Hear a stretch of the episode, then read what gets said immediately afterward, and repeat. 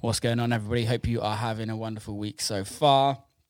Uh, before we get into podcast, please hit subscribe. Please um, tell your mates about it and give us a review at the end of it because it just keeps the podcast going.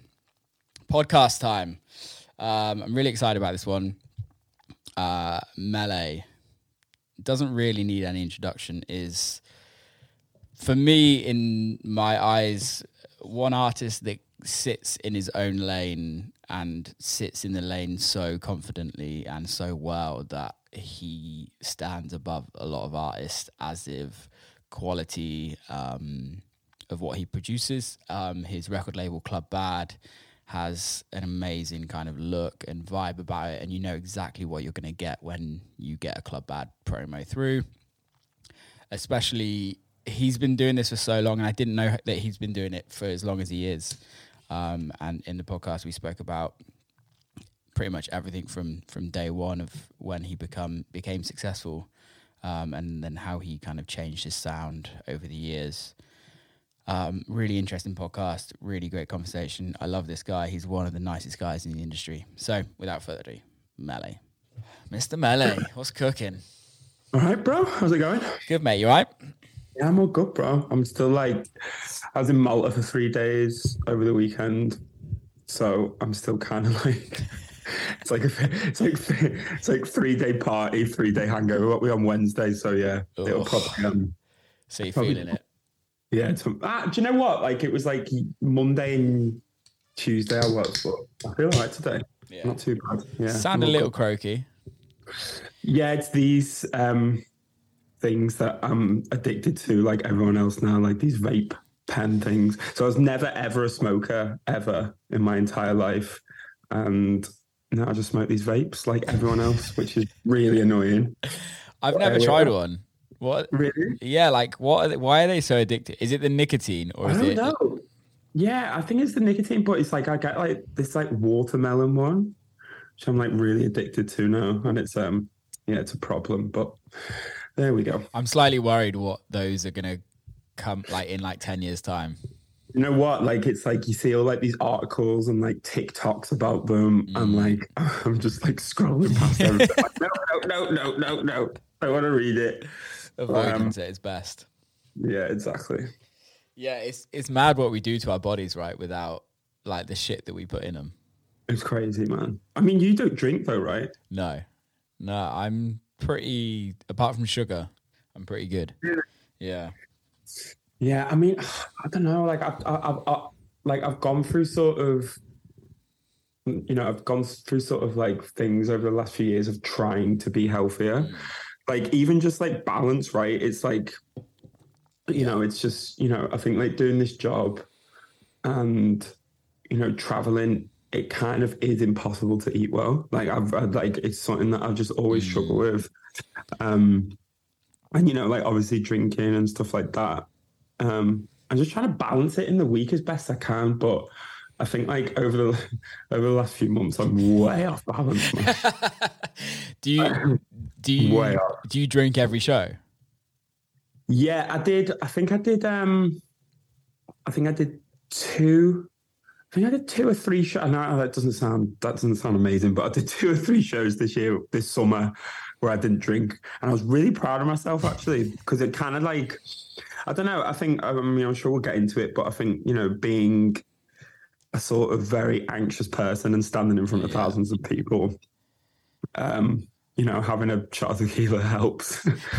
you know what I mean? Um, do you think it actually helps, or do you think it's more like the mental like play play of it, like where it's like it's like that smoking thing, right? It's like you don't actually have to smoke, but the like the thought that your brain is telling you that you have to smoke rather than the Yeah. actual like process.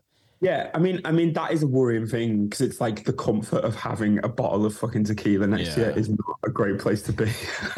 Do you know what I mean? But I, I don't know.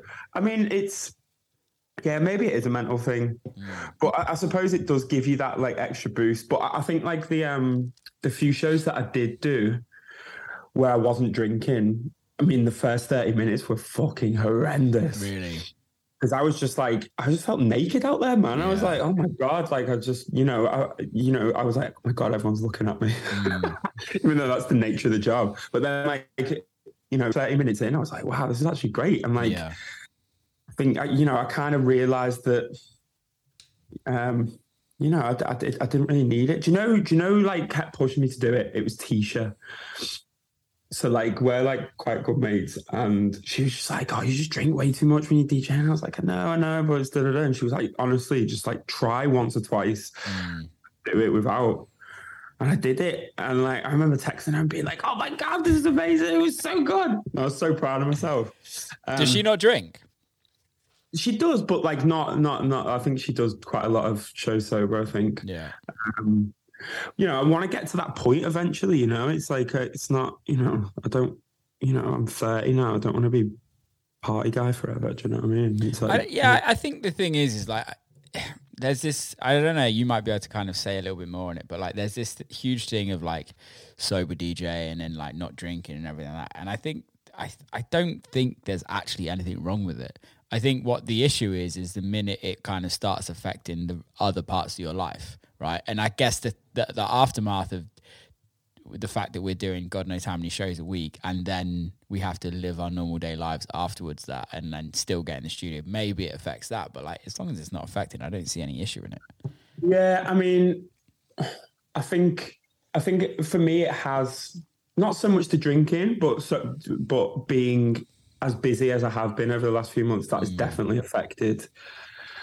You know, studio work, relationships, like everything. Yeah. Like, and it's not so much. It's not so much the partying. It's just that you know, being on the road three, four times a week, and then the Yeah. last thing you want to do when you get home is go to the studio or just be a mm. normal person. You just want to lie in bed or play FIFA or whatever and just do nothing. Yeah, You know what I mean? And just try and be a normal person as much as you can.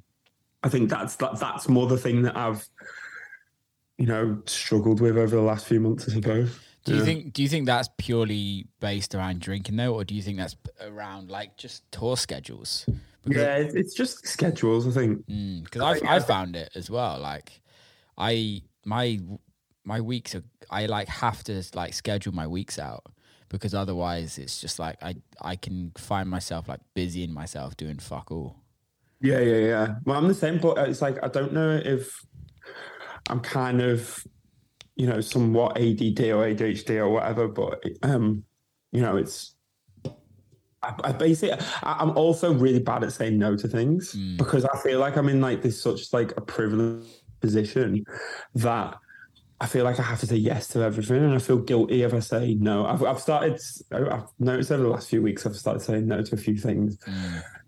But you know, I am a bit of a people pleaser, I suppose. So I just want to be like, yes, yes, yes, yes, yes, and then Yeah, all of a sudden we've got a list of fucking thirty things, and Yeah. then do you know what I mean? And then yeah, and then that inadvertently you start letting people down anyway. So it's do you know what I mean? Where does uh, where does the whole people pleasing thing come from? I don't know.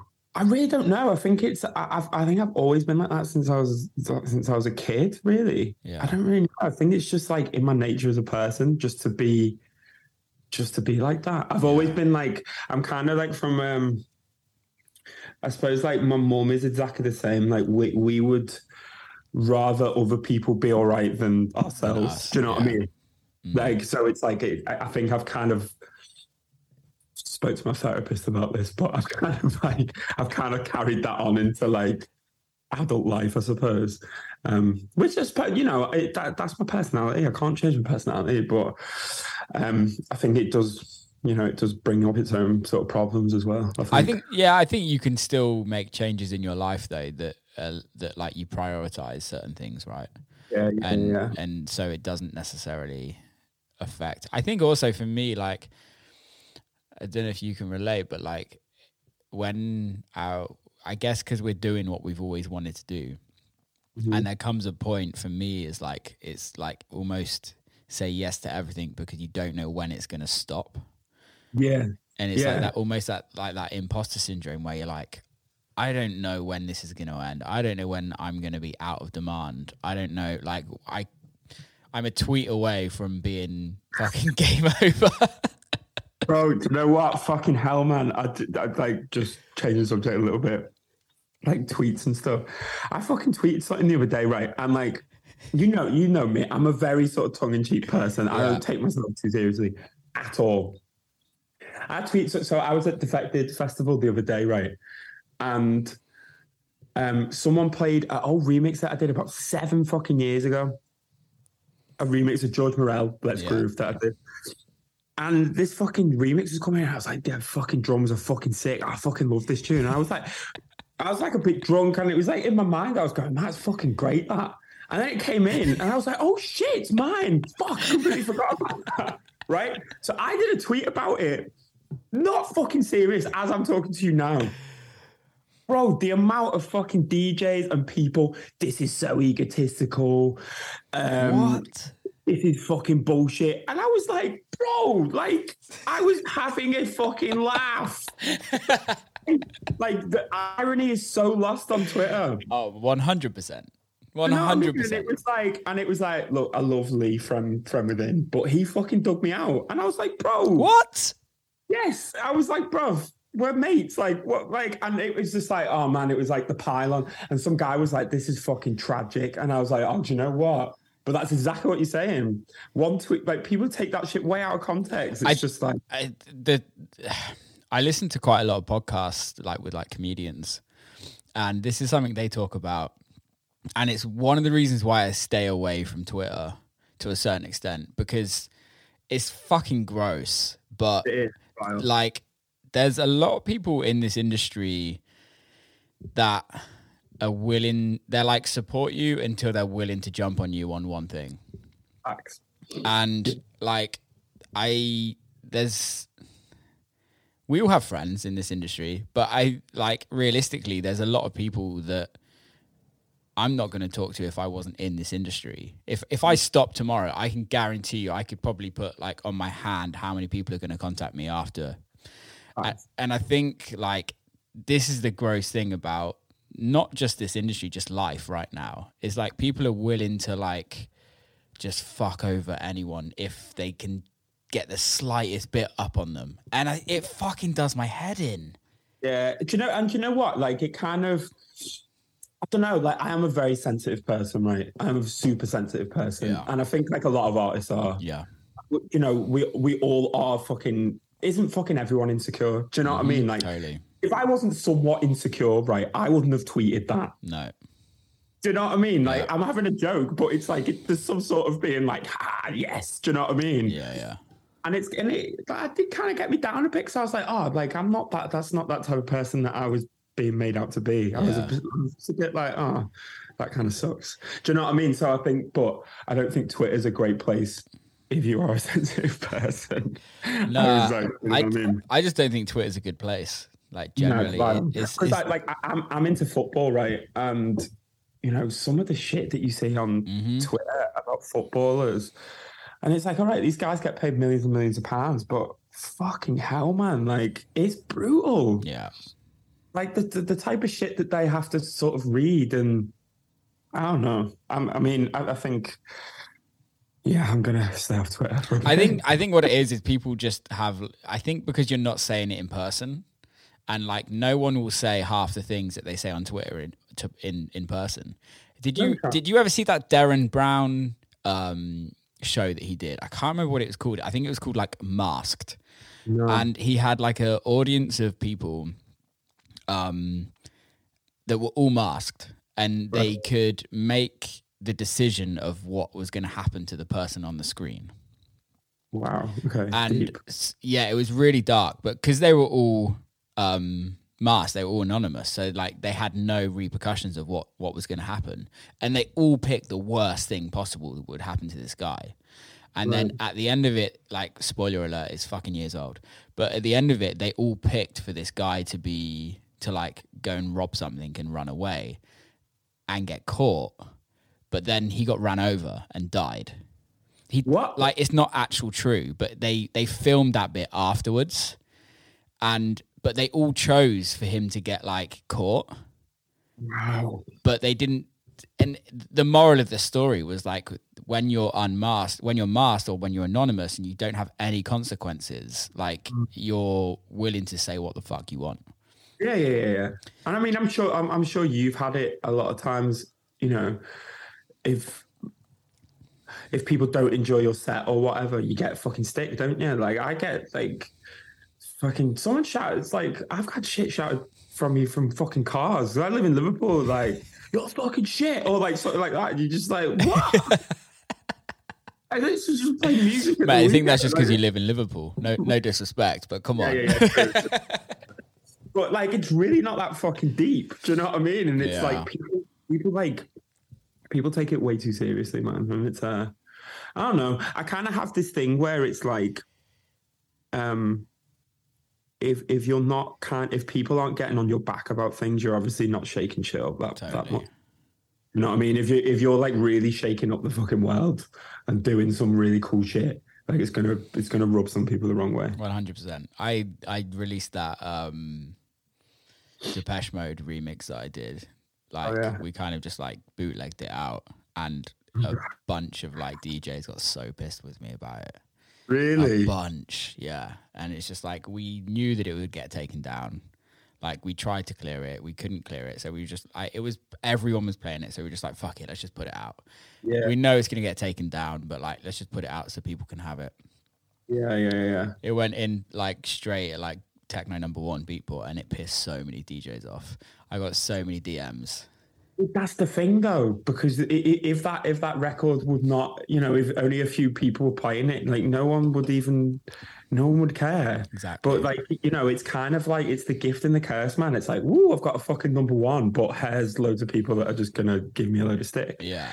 You know what I mean? I guess like- yeah, it must be tough because I think uh, also like the more successful people get, like, like let's be honest, like John Summit, like how much shit has that kid like being got over the ye- over the last like three years from DJs talking shit and from fans talking shit, etc., etc. But just purely because he's more successful than everybody else.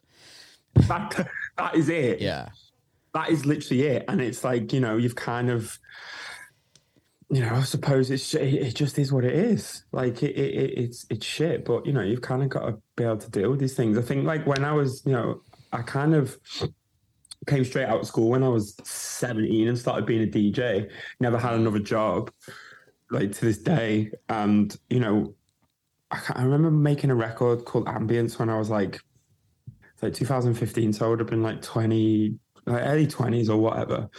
And um, it sampled the Loleatta Holloway. And I was like so ignorant about the sampling of Yeah. Loleatta Holloway because I was like a kid. I come from hip hop and grime and that sort of thing. I didn't really understand like house and disco and things like that as deeply as I do now. yeah, And um, you know, this record went really big, and Annie Mac was playing it a lot and, and stuff like that. And it got on the daytime of uh like Radio One playlist.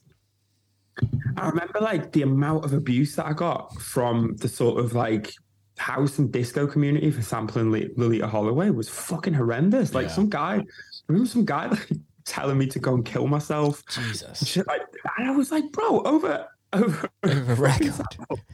I- was, and I was just literally like, this, I'm like, I was a fucking kid, and I was just like, I don't, I really don't understand this. Like, Mm. I couldn't really get my head around it.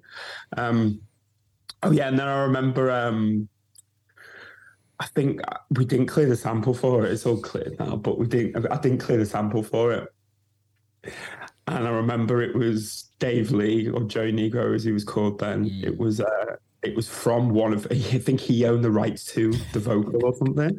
And I remember on the day, on the day of the release, he did this big post about it, and it was like Oh, he was like, "My lawyers will be in touch" and all this sort of shit. And I was like, "Oh no! Like what?" I? I was like, "I don't want to make music anymore. This is horrible." it's like.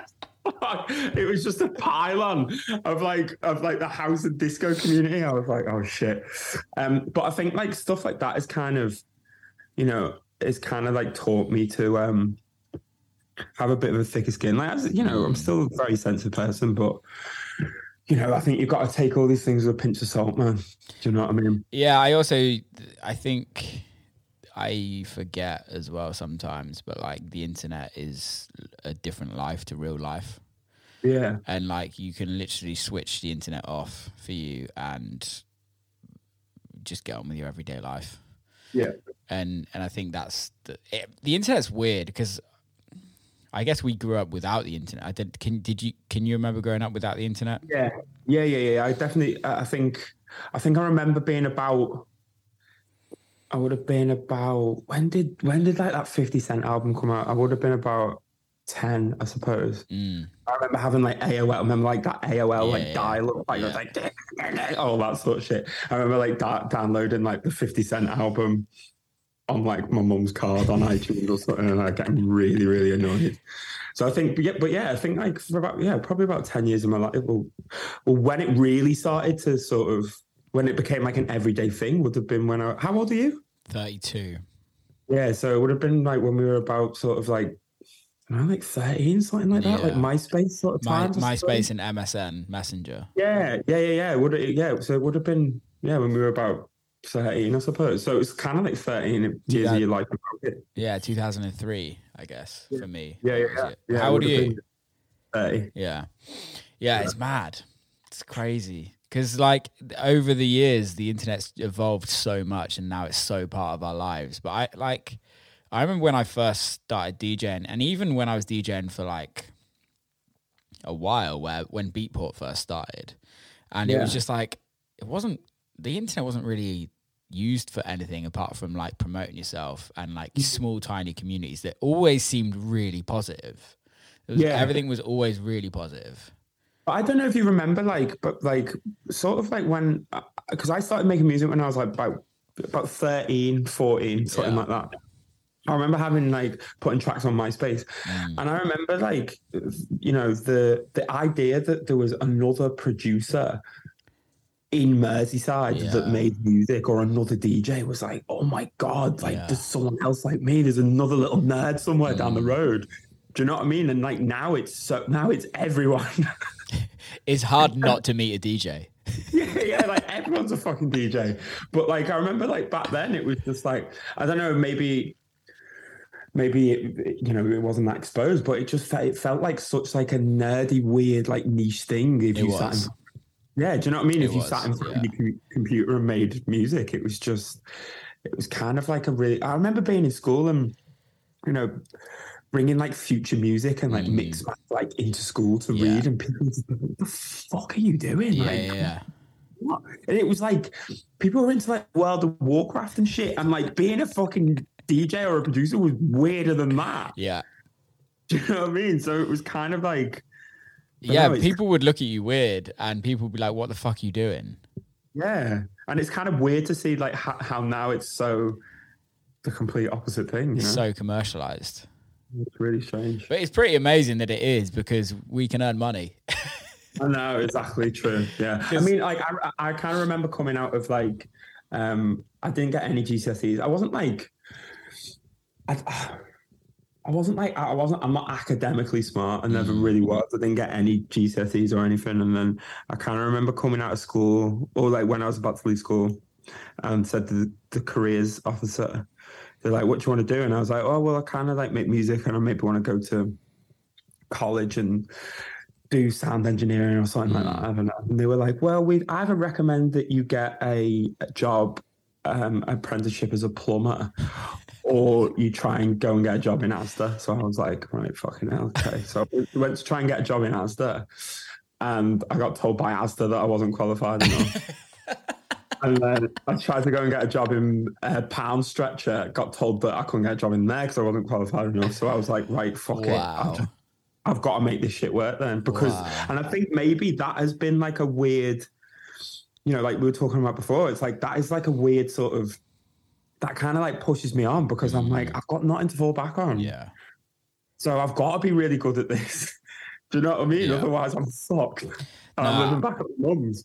I agree with that. It's tough because it's like, and also I think is when you put your put your mind to something so like it's this isn't an overnight thing. You don't become successful overnight. You don't become Melé overnight, right? It's like there's I've got so many friends that are like super academic, like big lawyers, solicitors, like bankers, investors, and I'm just like, I could never do that. Like I would never like not the fact that I'd want like if I'd want to do it, I'd just never be able to do it. Like I'm not clever enough to do shit like that.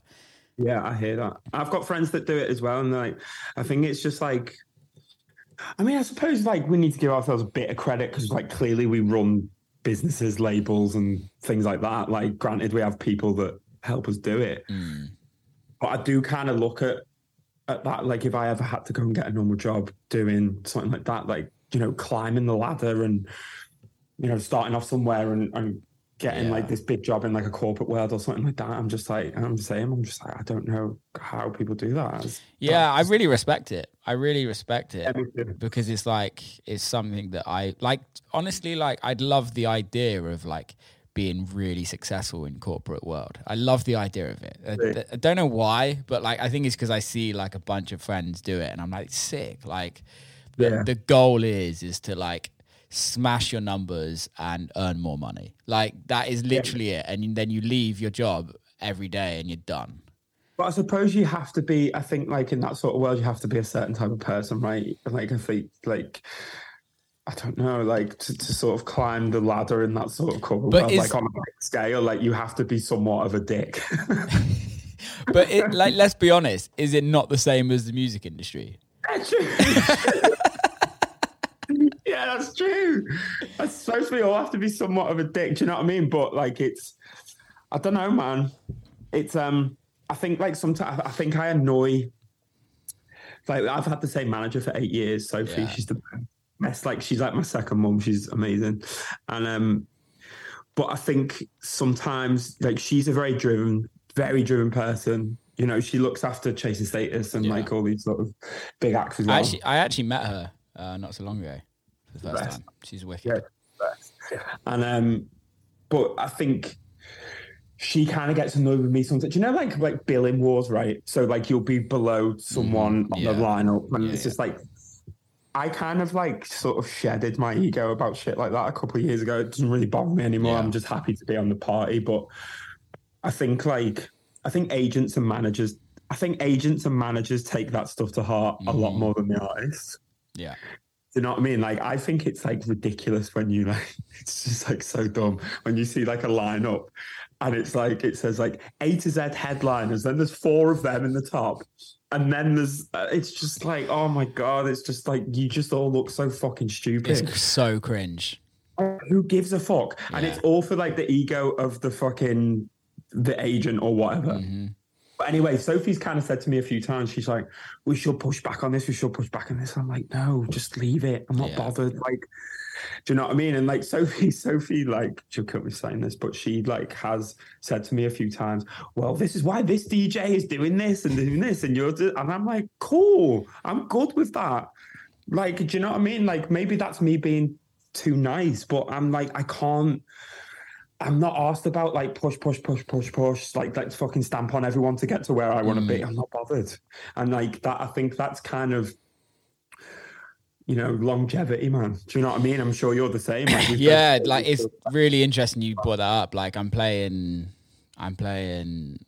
Fuck it, I'm, I, I'm playing Space in November, and um, they did like this, like, like I played that a bunch of times. Is that is that an exclusive? no, uh, I don't know when this is gonna come out. No, no, it's out. It's out.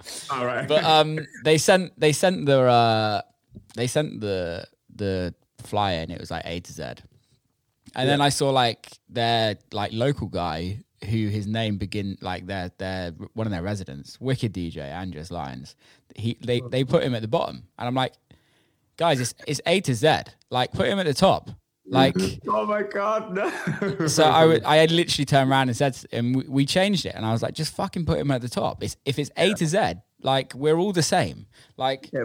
We we all get our two three hours behind the decks. We there's no difference. Yes, like I don't know, like we might sell more tickets than him, but so what? Like And I, I would, I would guarantee that ninety nine point nine nine nine percent of the people that go that are buying tickets to go to these parties aren't going. No. Fucking hell! Like, what's with the fucking billing on Yeah. that? Or I don't give a fuck. no, not at all. They really don't. They really don't care. And I think that's like, you know, I think in this sort of industry, um, you know, ego can take over, man. And I think like Mhm. you just, you know, you need to be so careful because I read this. but I don't know if you read this book called like "Ego Is the Enemy." No, I haven't. The fucking best book I've ever read in my life. I'm gonna take a note of it now. Is it an audiobook? Do you know? Yeah, it's an audio book as well. Yeah, and it's honestly, it was just like because I kind of noticed it was about it's about maybe like a couple of years before COVID that there was a little bit of a sort of I don't know, I suppose like an ego developing or like a kind of like a feeling that right so in this industry like no one's owed shit right Yeah. like i don't think i think i think i think it just in life in general like none of us are owed shit Mhm, but. I was kind of like noticing my my sort of thing being like, well, I've been doing this for a long time. Why aren't I doing this gig or why aren't I doing that? And I kind of didn't like it. It wasn't me as a person. And anyway, I read this book and like as soon as I started like shedding that ego, it like my career, like I hate saying that word, but like my career and just like my life just felt so much better. yeah, You know what I mean? And it just freed me up because I was just like, I was not so bothered about who I was with on a lineup or, you know, how well a record did. Like, yeah. I, you know what I mean? I put records out now and I'm just like, fuck it. If I fucking like it, then great. And if it doesn't do what it's meant to do, then it doesn't. And I'll, we'll just move on to the next one. Do you know what I mean? it's it's a really nice situation to be in with that. I can say that I'm like that partly. Like it, when it comes to other people and other artists doing really well, I'm like, that's cool. I'm fuck. Yeah. That's what I want. Like, there's enough space for all of us. When a record comes out and it fucking doesn't do well, it pisses me off so much. Does it? See, it's like I don't know. I don't know if I'm at this point now where I'm like the last four records that I've put out have done really well. so I'm kind of like, I'm kind of like, oh yeah, it's fine. So I'm like, maybe I don't know. Maybe I'll put the next single. I'll put out bombs, and then I'll go be like, oh, fuck's sake. But do you know, like, you know, Bontan, right? Andy Yeah. Bontan. yeah, yeah, He's my best friend on planet Earth. I love the guy. it's the best. And but he he's the same. He gets so worked up about it, and I have to talk to him. I have to be like, mate, like the record is incredible. Like Yeah. it doesn't.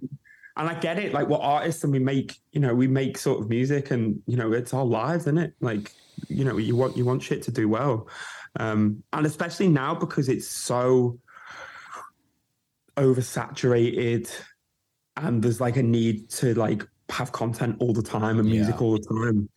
But I kind of had a um, you know, I think with with, with my sort of music, I, like so I signed a publishing deal with Defected a couple of months ago. Congrats. Um, I had a chat with them about, um, you know, they were basically saying to me, "You need to put out more music," and I was like, "Well, every sort of."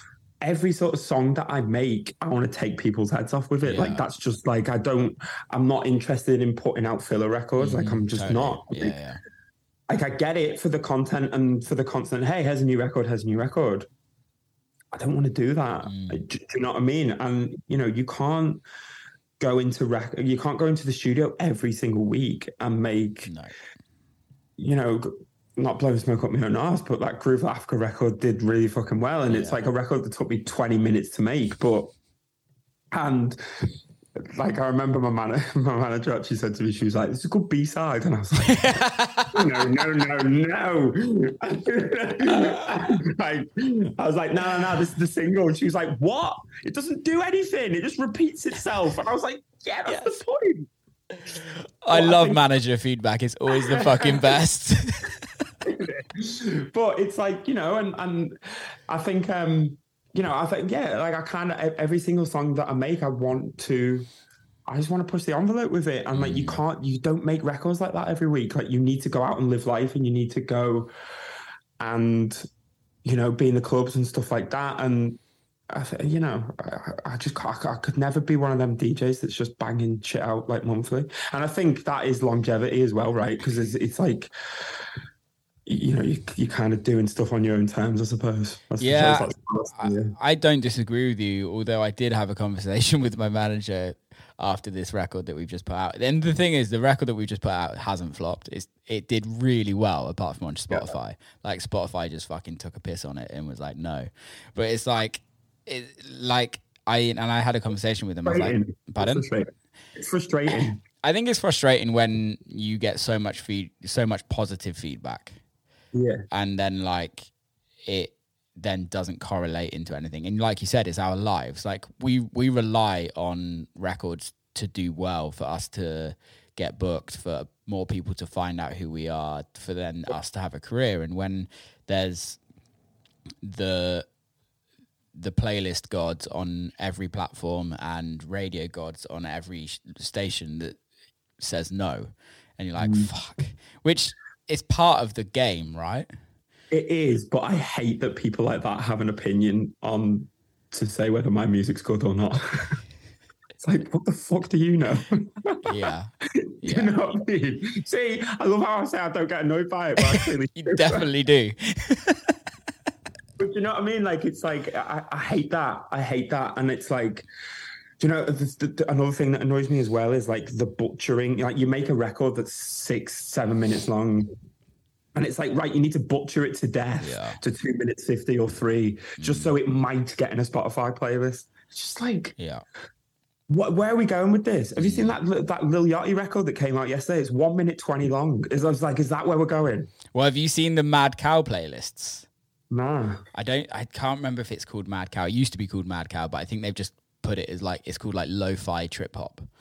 Um, and it's the biggest playlist on Spotify, and it's owned by one guy, and the one guy pretty much releases all the music himself, and he's done it so each record's like thirty seconds long. So it Spotify hate it because they have to pay a full royalty per thirty seconds, but then you get more plays.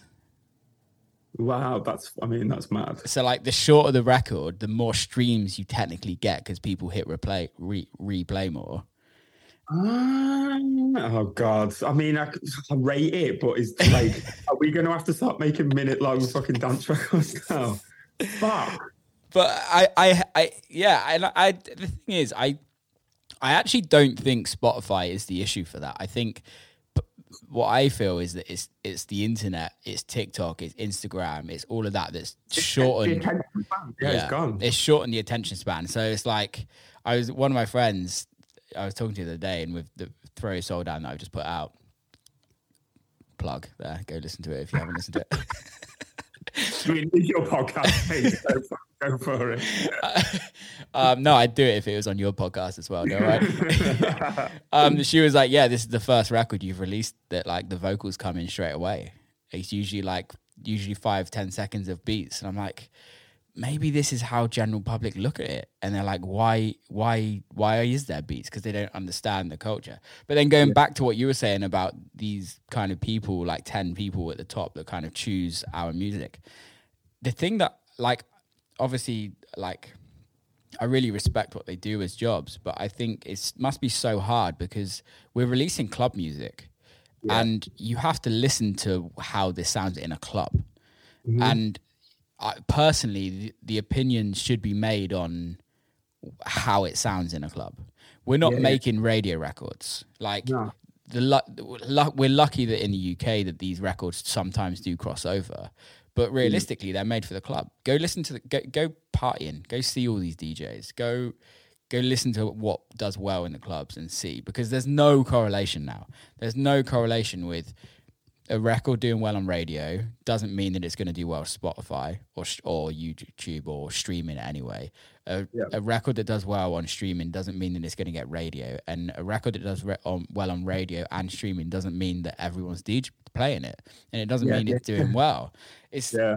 and then it also none of that correlates to if people are buying tickets. Oh, mate, tell me about it. Jesus Christ! Like it's like I, I mean, I think it. I think in general, it's at the moment, especially in the UK, it's really.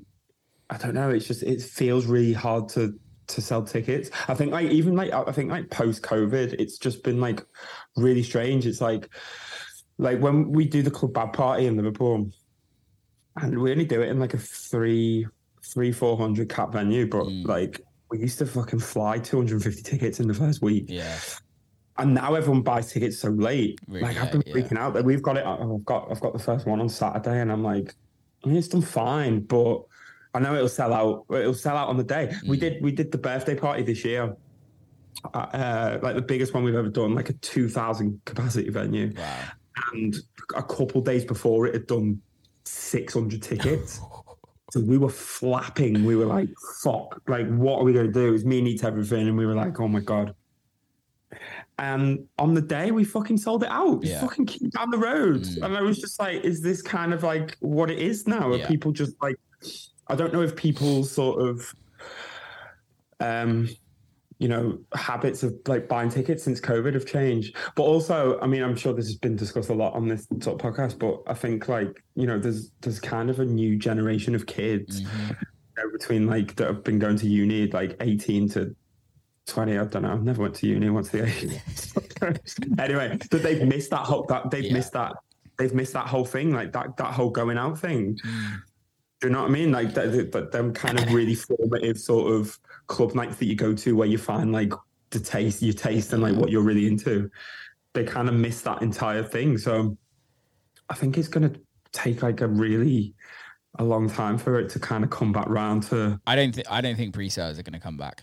Personally, I think it's mm. just a market that we all have to, unless you're like massive, like Chris Lake or something like that, where you're selling fucking twenty thousand tickets at a, at a go. But like, I think it's very different for the markets that are like where you have a follower, you have you have a fan base, but they're not like super like oh my god I have to see this this weekend because I think what everyone wants to do is wait till see what their mates are doing and then you have two mates that want to go to club bad and then they tell all their mates and it's like okay 20 people are coming now Yeah, yeah, yeah. It's- but you know the thing that the thing that annoys me about it though, and it happens every single time.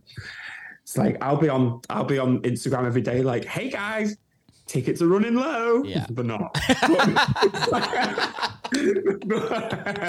oh fuck, I just revealed the secret. But um but then like it'll sell out on the day or something. And then people are just like, hey, can I get some guest list? And I'm like, you fucking buy the tickets. Yeah. I was paying you too. Oh, it's sake. so funny. Uh, Talking about that, I won't disclose where I played, but the like two hours before the club opened, they were like sold out. Okay. I'm like, sweet, whatever. I knew deep down inside, this is bullshit. Like, absolute bullshit. This is in a, a, a rural town in the UK. Like, no, no way I sold this out. Like, Yeah, at all. I got to the club and there was literally like 20 people there. So why did this what? I know. What the fuck? Why? And then they did and then they did an after movie. oh no! Did they do it like so they got like the angles right so it made like there was made it looked like there was loads of people in there? Oh, Yeah. And I'm sorry if the person's listening that booked me. I love you. You're you're a homie, but still, don't do that. Don't do that ever again. Fucking hell, man. But it is. It, it's a, like I don't know. I mean, I haven't. To be honest, I haven't been doing like I used to be. Sort of doing every little town in the fucking UK for years, like a Nottingham, Sheffield, Bristol, like all that. Like I don't know. I haven't really been playing that often. I've been doing like I've been doing a lot in America and stuff, and I kind of like. Are you still living in America? I'm in the UK at the moment, but I still have my place out there. Yeah, yeah, yeah. I, I, I really, I've really loved going out there this Mm. year. It's just like, I don't know. Like, I think in the UK, it's like, um, you know, I've been such a sort of DJ that's just been around Yeah. for ten years on every fucking lineup because I can't say no to fucking things. and um, but I kind of like going to uh America. It just seems like there's like new energy. It's like Mm. it's just fresh. People, I'm just like kind of new to people ish over there. Do you know what I mean? And it's just I don't know. I've kind of like quite enjoyed just doing some different shit. I'm like, you know, I'm, I'm playing in I'm playing in Kenya on New Year's Eve this year, wow. Which is wild. Like usually it'd be like, you know, like a twos up doing warehouse project and Yeah, yeah. fucking motion or something Yeah. like that. And I kind of did that for years, so it's kind of like you know, it's nice to be able to like start switching it up and doing some Mm. different shit. Do you know what I mean? Yeah, how how is your African market? Because like your music is very organic, and I, Yeah. I don't want to I don't want to say you're an Afro house artist because I don't think you are personally. No. Um, especially being the whitest dude from Liverpool, it just doesn't doesn't go hand in hand. Hey, well, I'll come on to the Africa thing, but I think like I kind of struggle with that. I've always been Yeah. like super. um I've always been. I have to be super respectful about you know what I sort of sample yeah, and what you know. I've always made sure that. Yeah, I just need to be super respectful with it because you know I, I kind of get sent demos all the time, and it's just. I was just like, maybe people think my music's as obvious as I don't know, but like, to, you know, getting a fucking record with like a bongo and a African loop and just a kick drum slapped on it, and it's called something that's kind of like just a bit a bit weird for a white kid to call a record. It's just like you know, these, I get sent them all the time, and I'm just Mm. like, oh, you kind of just got to kind of like nuance it a bit better than that. you know what I mean? Because it's like I, I have been in places like I remember playing in, I remember playing in Colombia a few years ago, and I had this record called Congo Mode, which was like had the most gibberish lyrics in it. Like I, I got like my label manager, like his wife is like South American, and we kind of like got her to go through the lyrics and stuff like that. And even she was just like, it, that- it doesn't mean anything. Like Yeah. it's absolute just gibberish. I remember playing in Colombia a few years ago, and like some kid came up to me and he was like, um, "So like all these records you, you make, do you know what the lyrics say?" And I was like, um. I was like, I try to as best I can. And like he kind of grilled me about it. And I was like, do you know what? Like, I don't ever want to be in this uh, like point in my career where you're like quote unquote culture vulture or whatever like that. Do you know what I mean? It's like I come from I come from like I mean, I suppose like the, all, all the music that I've ever been involved in is black music. It's like hip hop was like my sort of first love, and then, um, you know, I suppose you know house and techno are as well, and and and like you know, Latin America and sort of South African music. It's like I've always feel like that I am a guest in this totally. in the, Yeah, yeah. what I'm doing. Do you know what I mean? Because We all are, Um, right? yeah, we all are, of course, and it's like, and but I, I think you know, like I just have to be super careful about it. But um, I think yeah, the, the, the going to, I mean, it's going to be the first time I've ever been to Africa. So I'm playing South South Africa with Shimza. So I've been kind of doing some work with Shimza, and Mm. I did a remix for him. Um, and then going to Kenya, but I just like this amapiano thing is just really like it's just it kind of like what, reminds me sorry? of hearing- they're like amapiano, like this new sort of like it's kind of like Afro, it's kind of like the Afro house stuff, but it's like it's like 115 BPM. Mm, yeah, yeah, yeah. It's so slowed down, and it's like the the bass in it is like it kind of reminds me of hearing like grime for the first Yeah. time. It just feels like so like out there, you know what I Mm. mean? And it's so exciting. And I think like you know, I think I'm sure you're the same. It's like when you've been doing this for a long time, you kind of need to keep on your toes and finding new influences and kind of just keeping it fresh. Do you know what I mean? Yeah. Um, but yeah, it'll be good. I've just, you know, I, I kind of just, I think like when people meet me and know, and see me DJ, and I think people can hear that, you know, I try and be as authentic as possible. You know, um, like I collect, like I'm a big sort of record collector and stuff. And I think it is like coming from that hip hop background. It's like without being fucking cheesy, but it's just like it's all about keeping it real and all that sort of shit. Do you know what I mean? And it's like, I think that's like, um, I never, I never ever want to lose that. Do you know what I mean? How did the whole hip hop thing start for you? Because the hip hop that you kind of always talk about, like I know we grew up in the '90s listening to it, but it's still like you like fully embrace that. Yeah. Well, I think it was, um, I kind of, I mean, it, it was Dr. Dre 2001, Mm. which was like the, the album.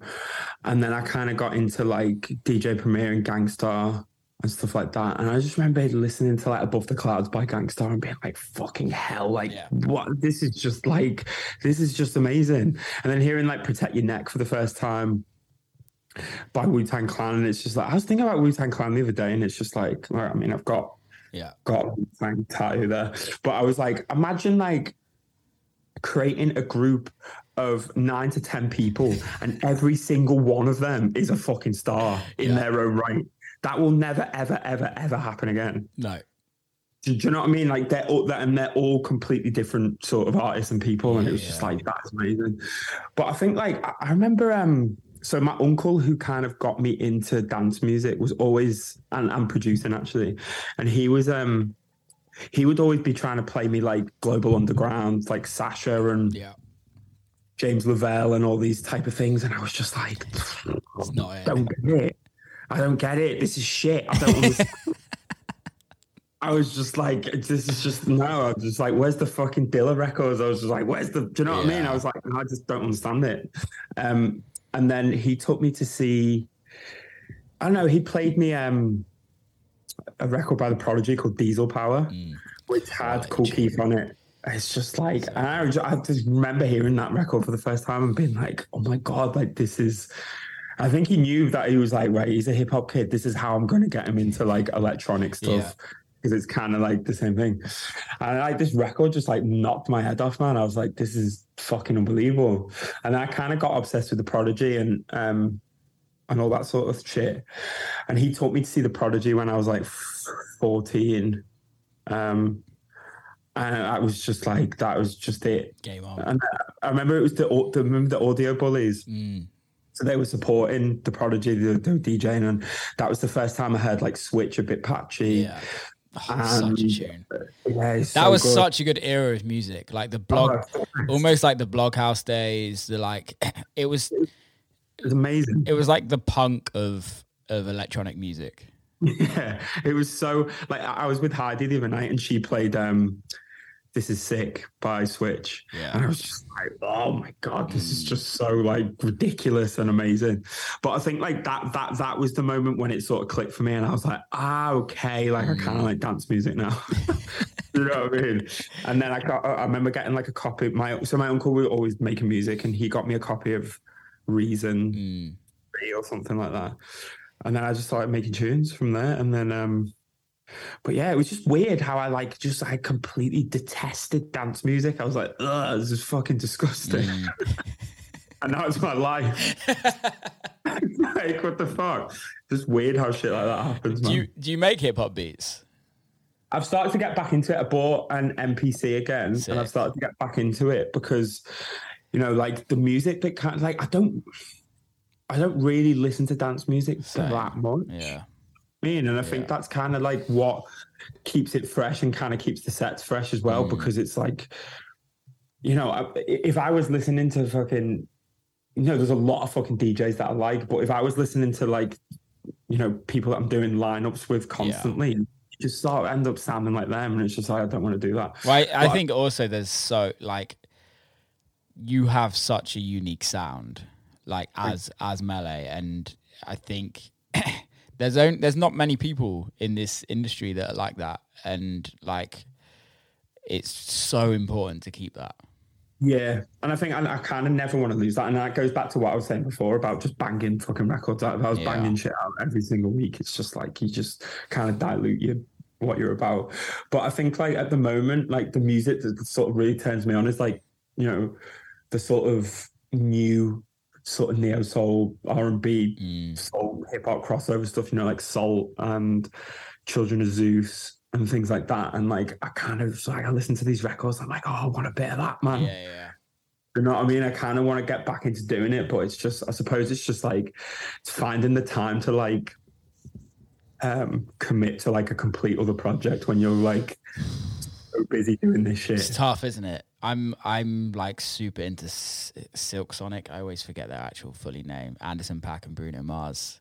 Oh, so good. and I'm just like, this is like modern day Motown that we're Yeah. just like we're people have tried to do it for the last forty years and they failed, and Yeah. now they are nailing it so well. I- in- Yeah, and, and Anderson Paak, I think, is like one of the best artists of like our generation. I think that fucking guy is like. I don't think people like. I know people do appreciate him, but I don't think he's fully appreciated of how fucking good that guy is. I agree, but I also think that's really fucking cool because Yeah. he's like he's still he's still able to kind of be underneath everything. It's kind of like for me in our scene, it's almost it won't be for a while for for, for much longer, but like the kind of music guys like &ME Rampa, Yeah. like for me, like what they're doing at this moment in time, I I absolutely love. Yeah, they're Um, amazing. But it's also like they've been doing it for so long. And it's only now that they're kind of getting the recognition, and like you see them change. You see like how like these like really geeky German dudes just like have completely changed, and then they're fucking producing Drake's album, and you're like, crazy, you're like Jesus Christ, it's it's weird. I, I seen &ME play. at, Um, I went to Black because I've been like, I mean, like I've, been, I've done, done a lot of shows in Ibiza this year. Like, Yeah. fucking, it got to the point right where I was like, in April, May, I was like, Ibiza, woo! And I like, I did my last gig last weekend, and I was like, get me the fuck off. I was like, fuck this place. But I've been kind of hanging around there a lot, and I went to um, I went to see &ME at Black Coffee's night and it was incredible. His set was incredible, and but it was just like the setting was so weird. It was like there was like tables like Yeah. next to the booth, and like people were just like, "Oh yeah, they're like seventy grand for the night or something." But then you've got me playing like the maddest fucking off its head, deep sort of like tribal shit, and I was like, "Wow, there's like the juxtaposition here is wild." I know. I had um breakfast with Chrissy, who's Black Coffee's manager, the other day, and she was telling me some of the stories there that, and you're just like, ha, like it's amazing what he's done. Yeah. Like it's actually truly amazing what he's done and what they have done as a team Yeah, it's To, like, incredible. create a very high end culture out of dance music because it was mm. never there before. It was always like get your fucking pills and go sweat in in the dance floor and no one gives a fuck but like no cameras like I don't want to be seen I'm going to escape It's just changed. It's flipped on the side. I guess the the afterlife guys are the same. It's like Yeah. they've funeral house. It's kind of like just got to a point where they're so famous in this genre that like there's a huge wealth kind of it like you know if you're going to one of these parties it's full of wealthy people. Oh yeah, I mean the, the the three times that I've been to Black Coffee this year, I've seen um, I seen Vinicius Junior, the Real Madrid striker, yeah who scored the goal against Liverpool in the Champions League final. so did you And I hate him like, yeah, I didn't want to speak to that guy. not, not like he wanted to speak to me, but like we kind of got introduced, and it was just like, oh yeah, yeah, yeah, cool, man. But it's like, but that's what I mean, like the Yeah. amount of um, the amount of people like that that you see in there, Yeah. like, like big sort of really wealthy people. But what I will say, and this might be my OCD kicking in, so I went the other night to Glitterbox clothing, and the Glitterbox defected guys. I bought uh, like one of the tables at Hï. Mm. It was like a big booth. I'll, I'll send you the picture later. But there was, so there was all like glass going around it, right? And I was standing there and I was like, they were like, these, these are like 30, 20, 30 grand for the night, these, these tables. And they couldn't even bother to line the glass up that went round. it was like this, like oh, every single one. And I was going around showing everyone, you fucking seen this? It's 30 fucking grand. You can't even line the glass up. It really annoyed. I don't know. There was something about it. It was like, oh, I was just like, maybe that's just my weird, anxious OCD kicking in. no but i think that just goes to show doesn't it really like what what vip booths are about is like you can literally buy a bottle of vodka for 700 euros that literally costs 50 quid down the street and you're like oh guys like come on It's crazy, man. And like, I, I, I kind of had like, there was, I don't know. I, I've never done like the, the, the, um, the table service, bottle service is not really my, it's not no I really like it. But like I was, you know, there was um, there was people coming up to me asking me if I wanted a massage. I was like, you what? I'm in a fucking club. I was like, no, I don't want a fucking massage. And then it was like, um, I don't know. I have like a weird thing. Like, so I, I went to like get get the bottle of. They had like this massive bottle of vodka with lights in it and all that. And I was like, fucking hell. And I went to like pour my own drinks. I was like, I just want to make my own drink. And they were like, no, no, no, we'll make it for you. I was like, I don't want to make my own drink. I'm a grown man. Oh. Do you know what I mean? So it's like that's that sort of stuff. And I think No. it's a different, just just a different culture that we didn't grow up with, totally, really. Yeah. Because I think I think like a lot of people like crave to have the the booth, the, the like VIP thing, and just a show on Instagram. Really, Yeah. it's, it's not about anything else. That, is- isn't that crazy in itself? Yeah. Like I think that's the point that we're at now, where it's like, right, I'll pay thirty grand for this just just to like put it on Instagram. Mm. And like to be honest, I had a fucking brilliant night, but it wasn't worth fucking thirty grand. I mean, I didn't pay for it, but it was like I was like.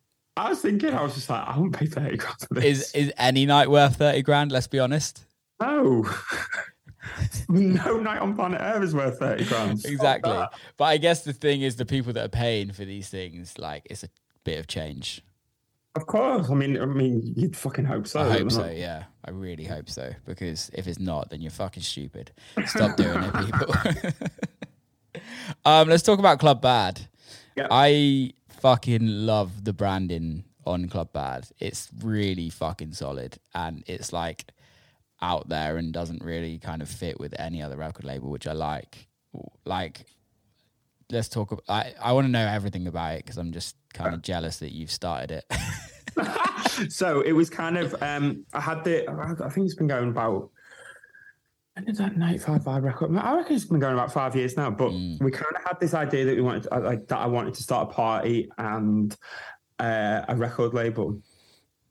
And um I think I couldn't I couldn't think of a name. I, I couldn't think of a name for ages. And you know, I had multiple meetings with my managers and it was like, oh, it's gotta have something to do with it's got to have something to do with rhythm and how like your music sounds and da da da. We went through like a million names and just nothing sort of clicked.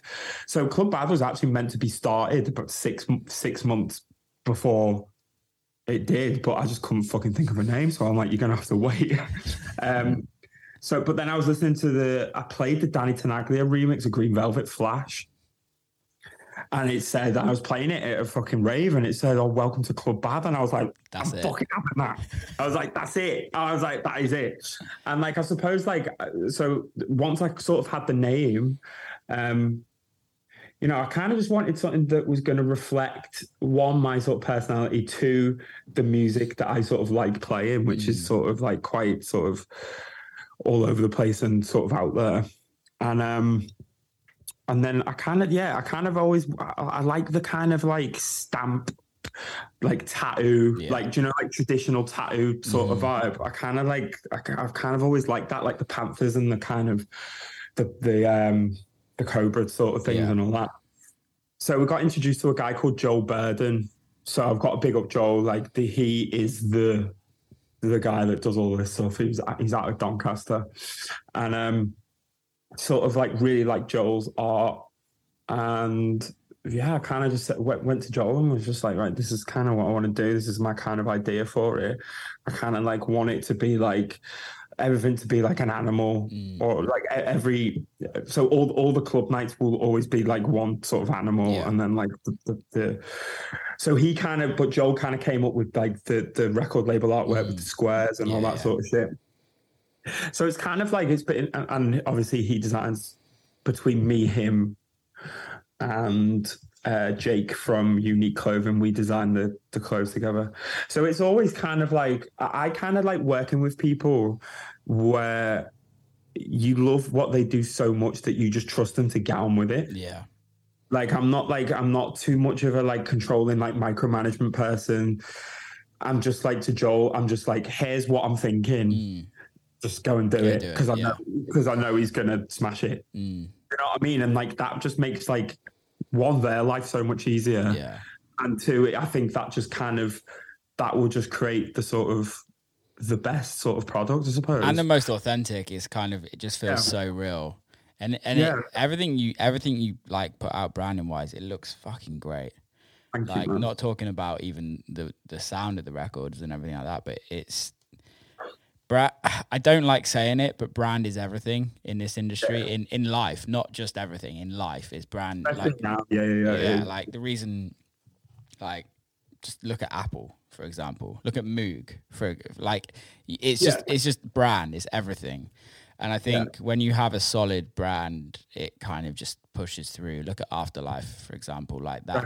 It's, it's I, I, I just I just wanted it to be like so recognizable and not you know I kind of maybe it's a detriment to myself sometimes, but like I kind of like I'm so obsessed with not doing anything like anyone else. Mm, same. Do you know? Do you know? Yeah. Do you know what I mean? It's like I, I, I suppose that's I feel like that's how it should be, and um, I think like that's the thing we want to do with Club Bad is just like we just we- we've got our like kind of look and, and Mm. everything now, and like that's like our sort of identity with it. Um, but it's good. It, it, it's uh, It takes time, know- doesn't it, as well, right? It takes time to kind of to, to Yeah, kind of grow that and kind of really like work out what it is for you and and and like I, like I see like I see like a lot of sort of DJs like starting labels and like more power to them. I'm not saying anything bad about it, but like sometimes it can feel a little bit like rushed. yeah, It's just like, oh, I've just thought of this name like yesterday. Like, let's just do it. yeah. Do you know what I mean? And it's like,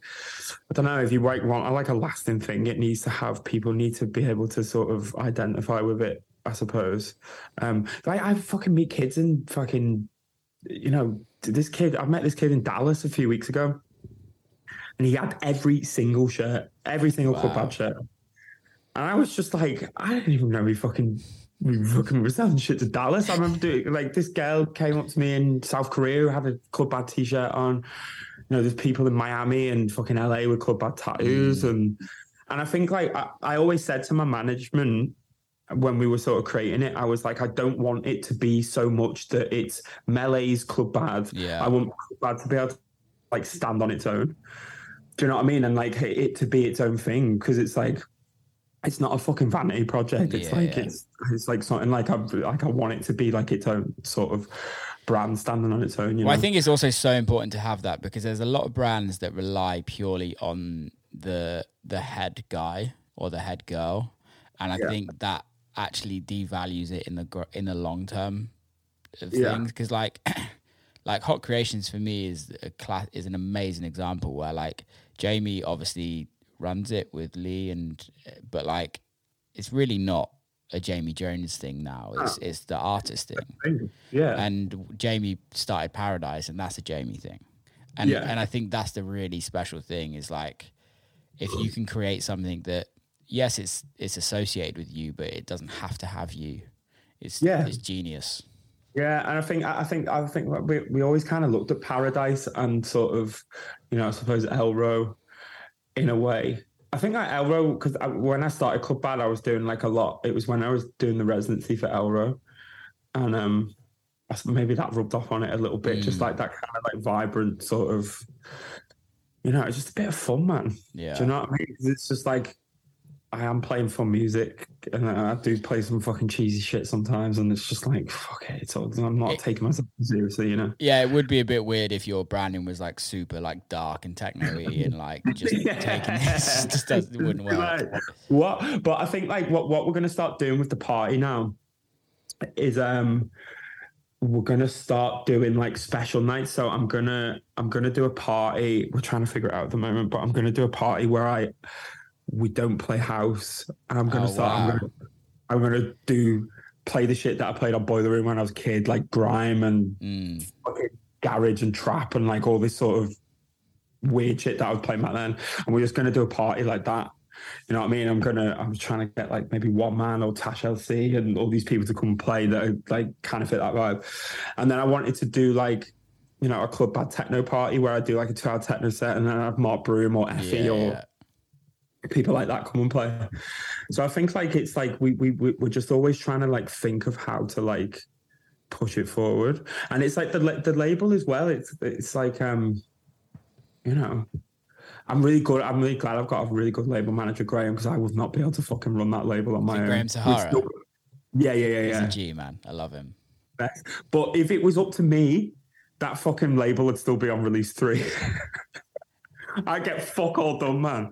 But it's good. Like some of the like you know like some of the records that we've put out. I've been like some of my favorite dance records for fucking you know Lebelski, fucking Mm. in- incredible, insanely underrated producer. Yeah, he's great. Um, and I think like um, you know, it's good, man. It's like you know, like people are kind. of I'm kind of getting sent music from producers that I really like that are sort of tailoring it to Club Bad. So we had like Koyu Hassler Yeah. do, a, do a couple of things. Little Fritter's just done like this tribal techno thing that's coming out in a couple months. Um, and it's good. Like that's the that's the point that I want to be on. I, I want producers to like sort of like level it up and like Yeah. you know, like if if a label's got a certain sound, which I think we have, then you know, it's kind of it's fun for producers just to be like, it's quite a challenge to be like, right, I want to fucking, I want to record try. there. Yeah, yeah, yeah. You know Well, I I think mean? That's- like, I think that kind of got lost as well for a certain amount of time because it's like, especially the tech house craze, like everyone was just releasing the same records, and and still to that point, it's like a lot. it, it, it feels like that with the minimal thing now. yeah, yeah, yeah. And it's like it's kind of it's just like there was no I don't know, it's so hard for these scenes to sort of like obviously I'm not you know, I'm not the the fucking massive sort of scenes, like Mm. people love them, but I just I don't know how how sustainable it is. Do you know what I mean? It's just like how how many times do we need to hear fucking Fergalicious on a fucking on a on a on a bro? It's like, come on, man! Like, Well, it's what are we like bucket hats, mate. Bucket hats used to be.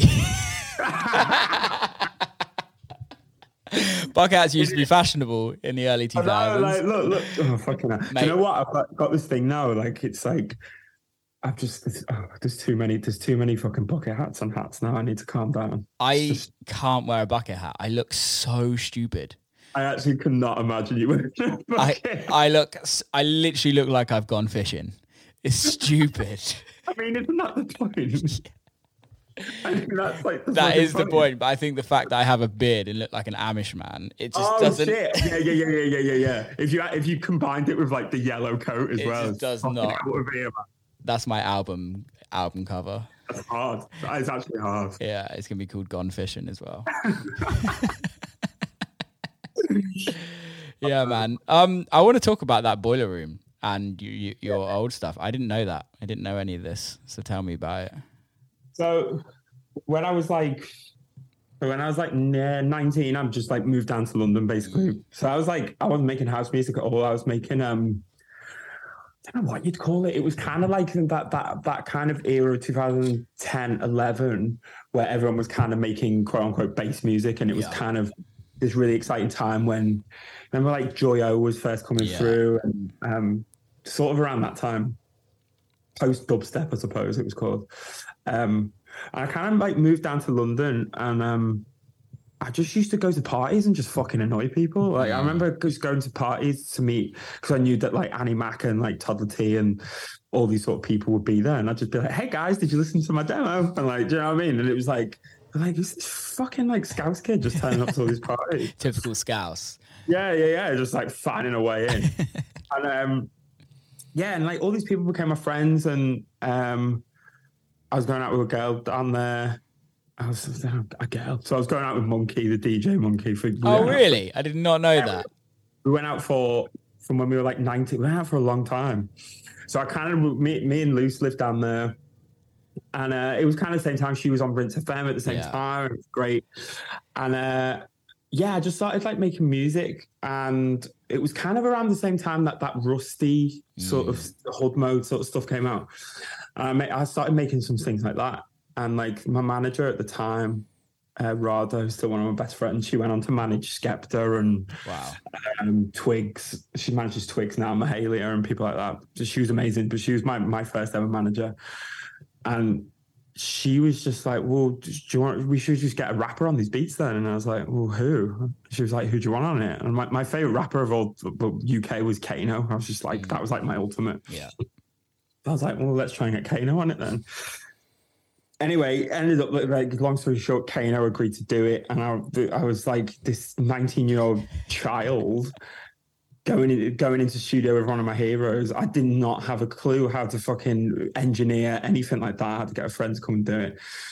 And yeah, I mean, my, me and Kano are like mates, really good mates this day. But I ended up doing a lot of work with Kano around that time. I produced like four records with him. I did a record for his album Made in the Manor, which I just literally got my first gold disc for a couple of weeks ago, which is fucking mad. So yeah, so I was doing like Boiler Room and like I think it's so weird like looking at it now because it's like I look complete I mean obviously it was like 11 years ago but it was kind of just like this weird time where it was just you know you, you know when you're like so young that you don't really you don't really care what other people think you don't really don't really know what you're playing Yeah. is completely fucking wrong. Yeah. because you've got no sort of you've got nothing to sort of compare it to because Mhm. you don't really care or know. And like that boiler room, it's like it's the weirdest shit. I'm playing like I'm playing some tribal records. I play Robin S. Show Me Love. I play Prince. I play Rustie. I play Daniel Bedingfield. I play Pulse X. Like all like it's, Wow. it's so all over the place. But I think like that was like such a fucking era that time where it was just like that's what you just fucking did. I bet it went off. yeah, it was great. And like, mate, I, but but I had like some amazing shows around that time. And you know, it was like I, I love that time living in London and hanging around with all these people. It's like it was kind of like the foundation for my life and Yeah. career, really. Um, but it was uh, I can't remember being on stage at like I mean, going back, I played uh, after I did the Boiler Room. I got an offer to play Sonar in Barcelona, and I was like, "Oh, I'll just be like, I'll just be on like one of the little stages. It'll be fine." And uh, I gets there, and the fucking Pet Shop Boys are on, and I'm like, "So "What? Like, I'm not doing this, am I?" And they're like, "Yeah, yeah, yeah, you're going on after the I was like, "You fucking what? There's fifteen thousand people in a room. I am a child, an actual fucking child." And I like literally, I remember like getting like wheeled on stage, this little fu- about the size of this fucking table. Mm. I'm standing in front of fifteen thousand people in Barcelona, and I'm a, I'm a fucking kid, and it was just like. I didn't know, like, I, I just played like the same sort of shit that well boiler room. It was just like, what the fuck? Um, I remember like looking up at like to like the top right, and there was like I was getting like filmed by a camera, and I was on a fucking massive screen like that, and it was about fucking the size of a fucking house. There was like my face on it, and I was just kind of going, All right, mate. what the fuck?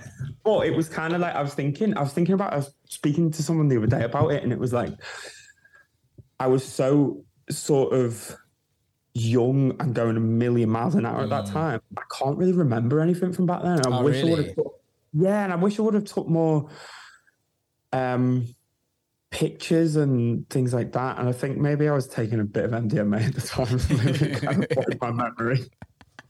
Don't do it anymore, obviously. But like, I was kind of like, I was just a party, man. It was fucking. I had the best fun, but I don't really remember it. And um, yes, but it was like I kind of remember playing a um festival. Was like the, I used to play festival like every year, the Mhm. Bollywood tent. And I remember playing festival. It must it would have been 2015. Um, and I was playing all this sort of like grimy shit. And I remember it was like playing in this fucking amazing room to like 3,000 people, this tent festival, and it was fucking going off. Mm. I remember playing like this one tune and watching 3,000 people fucking go off. And I just had like this thing coming to my mind, and I was just like, I just don't like this. I just hated it. I like, Mm.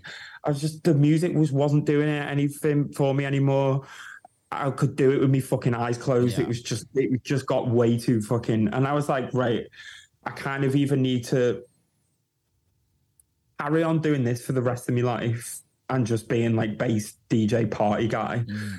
for the rest of my life, which would have been a piece of piss, or I can like actually challenge myself and do something that I really want to do. And like around that time, I would, that that was when I really started to get into like masters at work and Mm. um, you know, like a lot of that sort of like percussive stuff.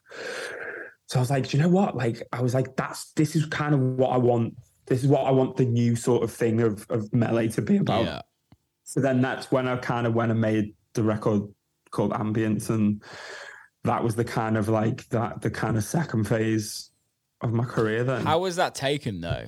Like when you first released Ambience, like how was that as like you're known as a grime bass Yeah. whatever artist as as we called it then to then okay I'm now making Well, well, I, I, I kind of said to my manager at the time, my agent, I was just like, just don't, but try not to put. I think it was like it would have been end of the summer, and I kind of remember saying until like November, December, just don't put me on anything. Like Mm. I kind of like earn a bit of money from the summer, and I, I was like, I'll do a couple here and there, but I really want to be taken seriously and doing Yeah. this.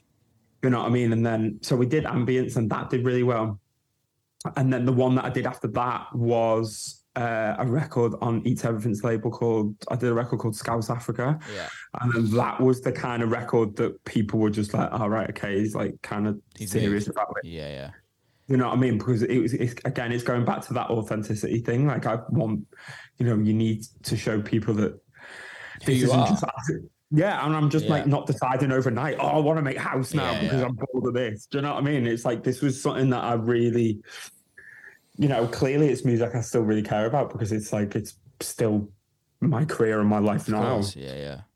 Um, so you know, th- I mean, this was this would have been seven, eight years ago now, which, which I kind of sort of made that decision, and it was kind of scary. I remember having a lot of sort of conversations with Lucy about it, and just being like, "What if fucking what if this doesn't happen, and what if Mm. this just kind of goes to shit, and what if people don't sort of respect it or like." Do you know what I mean? It is sort of terrifying, like completely changing your career like that. It's amazing what we do as artists, though, and I hate saying that because it sounds fucking but it, it makes sense. But it is. Come on. it But, is, but it's like it's amazing what we would do just to be happy with the music that we make, right? And it's like we will literally give up a career yeah. to change completely to make something that we like. Yeah. And I think like I'm, I'm sure you're the same. It's like I have th- there's there's I've never done anything. Maybe that's a lie. But I mean, the majority of things that I do in this sort of thing have never been for money. Like it's not. Like I kind of like like honestly, and like this is kind of a bit stupid, and like my manager and my accountant probably get annoyed at me. But like I actually don't. I don't really look at how much I earn for gigs. Like I, I'm Yeah. like I know I kind of ish what I'm getting, and I just go and get it, and then you get paid at the end of the month, and then Mm. that's that's you're like oh right okay.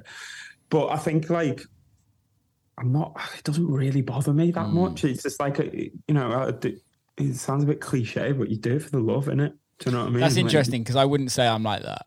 Like Really? I definitely like I'm a bit OCD with kind of finances where it's like, okay, so we did this on this show and they want us again. Well, we should be getting this on this show. Right. Yeah. And like I have like this is so stupid. I have like Excel spreadsheets of like all my I last wish I was like that. all my last touring, like all, like I I could literally go back to like 2019 with all my touring on like how much I earn on every show and everything. Um, but that's I'm, I'm definitely not like that, bro. I'm so I'm so like I've got a lot better with it. I have got a lot better with it, I promise. But I'm t- terrible, really terrible. It's so bad. in what like- sense, like you spending or just Uh, Yeah, spending just sort of not saving. Like I, I've never bought a place. I'm still like renting. I've still I've been renting for ten years. mate? Come on, buy a place. You live in Liverpool. I know, bro. I know. Well, Come that's on. what that's what I've been kind of looking at. Like, um, is buying a new place. Like, I got buying my first place. Yeah, But it's just like I think like I think it was like in COVID I got in like loads of debt and shit like that. Mm. So it's been like this whole summer's been like getting back. up. Yeah, yeah.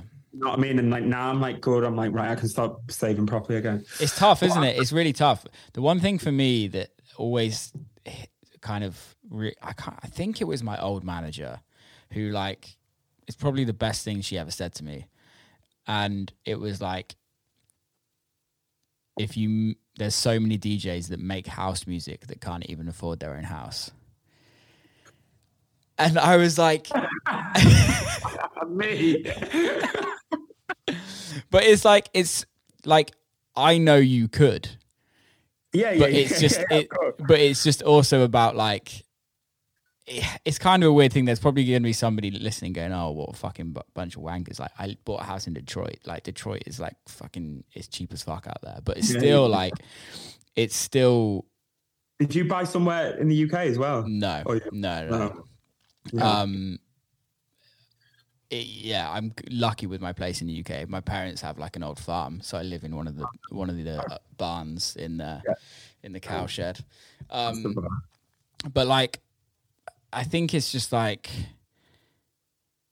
it's so important it's so weird and to kind of think about this on a business side of things because it's like we do it because we love it and like yeah you're right like the fact that we're getting paid to do shows is is unreal. But it goes back to what we said at the beginning is when's this going to end Mm, and know. and it's like I don't know when this is going to end.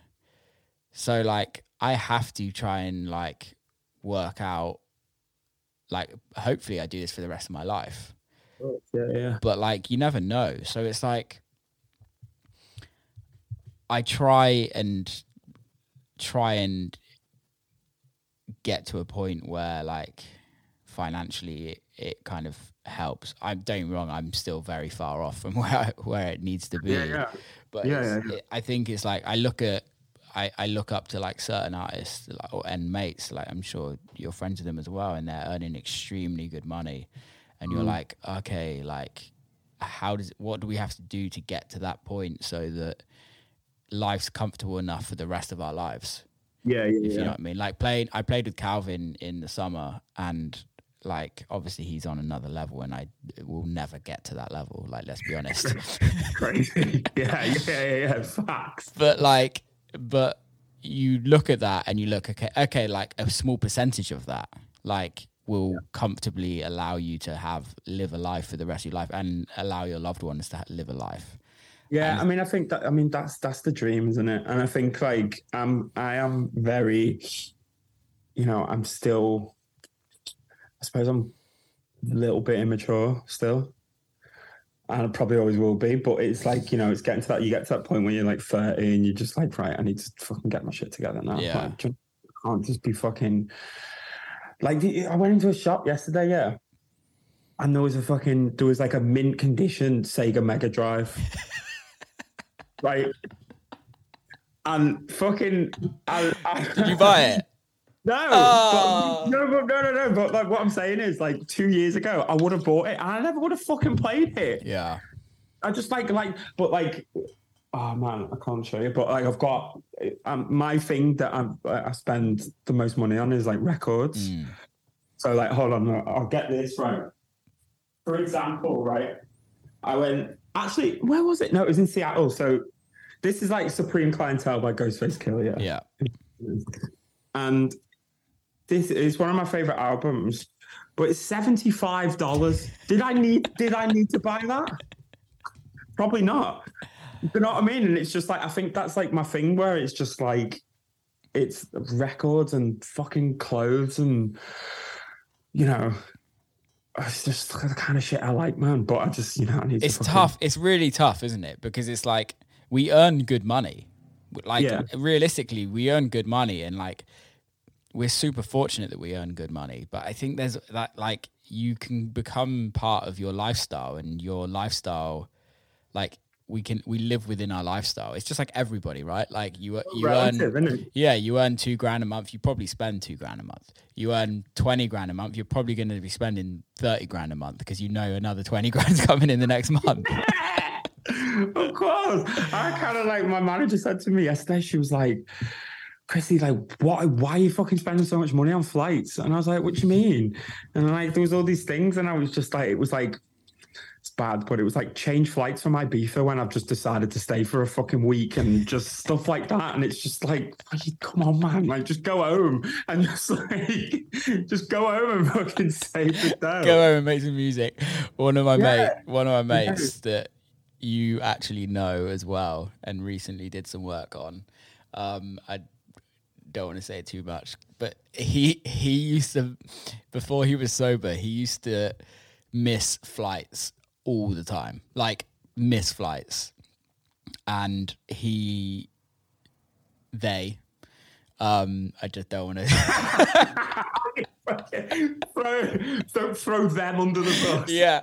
Um, woke up one morning in like Dallas and missed his flight, and the only flight was a private jet, and had to like he was headlining a festival in LA, and he had to get there. The amount of money this private jet cost was disgusting, and you're just like, Oh no! like I know you mean. I know you mean now. yeah, and you're just like, fuck, like Yeah, it's wild. Have you ever been on a private jet? nah, Have you? Uh, I Mm. I have everybody on this podcast will know that I have this like hate for DJs that post pictures of private them on a private jet. I stand it. I hate it. It's just like, do you know what? I mean? It's like get, it's like getting out the car and walking to the private jet. So like, yeah, mate, um, I'm just gonna give you my phone. Yeah, Yeah. I'm gonna get out the car and I'm gonna walk up the steps. Yeah. and I just, and it's just like, oh, for God's sake, It's guys. so cringe. But like, I I did a I did a tweet about two years ago. Yeah, again, me just being a knobhead on Twitter and like just having a fucking joke. And I was just like, "You'll never catch me in first class with a, taking a picture with a glass of champagne." and then, and then in April, I did it. and I was just like, "Oh no! Like you, you become the person you hate." That's so good. I saw Fish the other day in Ibiza, and he was like, "Mate, I don't know why, but I got loads of people tagged you in one of my videos the other day," and I was like, "I don't know," and he was like, "Yeah, it was just a picture of me on a private jet." And I was like, yeah, it's because I fucking hate DJs to, to post pictures on a private jet. Oh no! I mean, Fi- fish can get away with it though. Oh, I mean, at the end of the day, I'm just jealous. yeah, of course, that's all, that's all it comes back to. Yeah. Like if we were if we were flying private jets every week, fucking hell, man, we would giving we would be giving it the most. I'd be giving it welly. Yeah, do you know what I mean? But like only on my stories, I wouldn't post an actual picture. I don't know about that. I think all I think everybody that will listen to this podcast will stop listening. They'll be like, he's fake. But imagine like black coffee. Oh, we got a big, Sorry. we got a big shot there, mate. like, could you imagine like black coffee literally um flies everywhere private? Yeah, I mean that's fucking wild. Like, fair play. I mean, it's like Diplo's the same. It was just like when I was when I was working with Diplo, yeah, Mm. Like, and um, like I kind of went to his house in Malibu and was working and stuff, and like I think he had like a Las Vegas residency or something, and like there was part of me that was like, oh, is he just gonna just be like, come on, just come, just come to fly to Las Vegas when we get on the jet? he didn't like. That's when you say, "Oh, I've never been to Las Vegas. I've always wanted to go." Oh, I've always wanted to go on a private jet to Las Vegas. Wonder, who- wonder who could do that. Right. yeah, it's how the. I guess that's the goal, right? Uh, Is that the goal for you? Um, I think the goal, the goal, the goal for me, like we were saying then, is I just want to be comfortable, man. Yeah. If I can just be comfortable and I can, you know, um, continue to do this on my own terms, Mm. and you know, treat my family and friends to nice things, you know, and again, that's it. Yeah, it's key, man. Like that that is it. Like that that that, that like I don't really. I'm not like I'm a very very driven person, but I'm not. You know, I, I don't. I'm not bothered about having a fucking ten bedroom house, and Yeah, same. Yeah. it doesn't really bother me. Like if, if I can if I can like do this on my own terms, continue to sort of travel the world, and be comfy, and do it alongside my family and friends. Mm. That's it. Yeah. That's it. Like that's the dream in it, really. Yeah, I agree with that. I agree with that. I think that's fucking perfect to end on. Literally is perfect. I know, It's very nice. Wrapped it wrap up very around, nice. wrap that motherfucker up. Um, before we go, how can people follow you? How can people listen to your music? Um, follow me, Melé, M E L E on Instagram, UK Melé on Twitter if you want to get annoyed by tweets, obviously. Um, and yeah, man, I'm going to try and put out a lot more music this year when I can finally. Actually, I'm going to go into the studio after this, actually. Sick. I'm, I'm inspired now. Love Got to it. actually do some fucking work. Need to get a So- private jet, mate, Oh, God. Let's see. Next year, let's see, man. next year. Next year. We'll be on a private jet together. Oh, my God, imagine. Imagine. mate, thank you so much for coming on. I've really so enjoyed much, this. bro. It's wicked. Um, hopefully, see you soon. Yeah, man. See you soon, bro. Big love, man. See you soon. Bye. And that's a wrap. Big love to Melé for coming. Um, if you enjoyed it, please hit subscribe. See you soon. See you next time.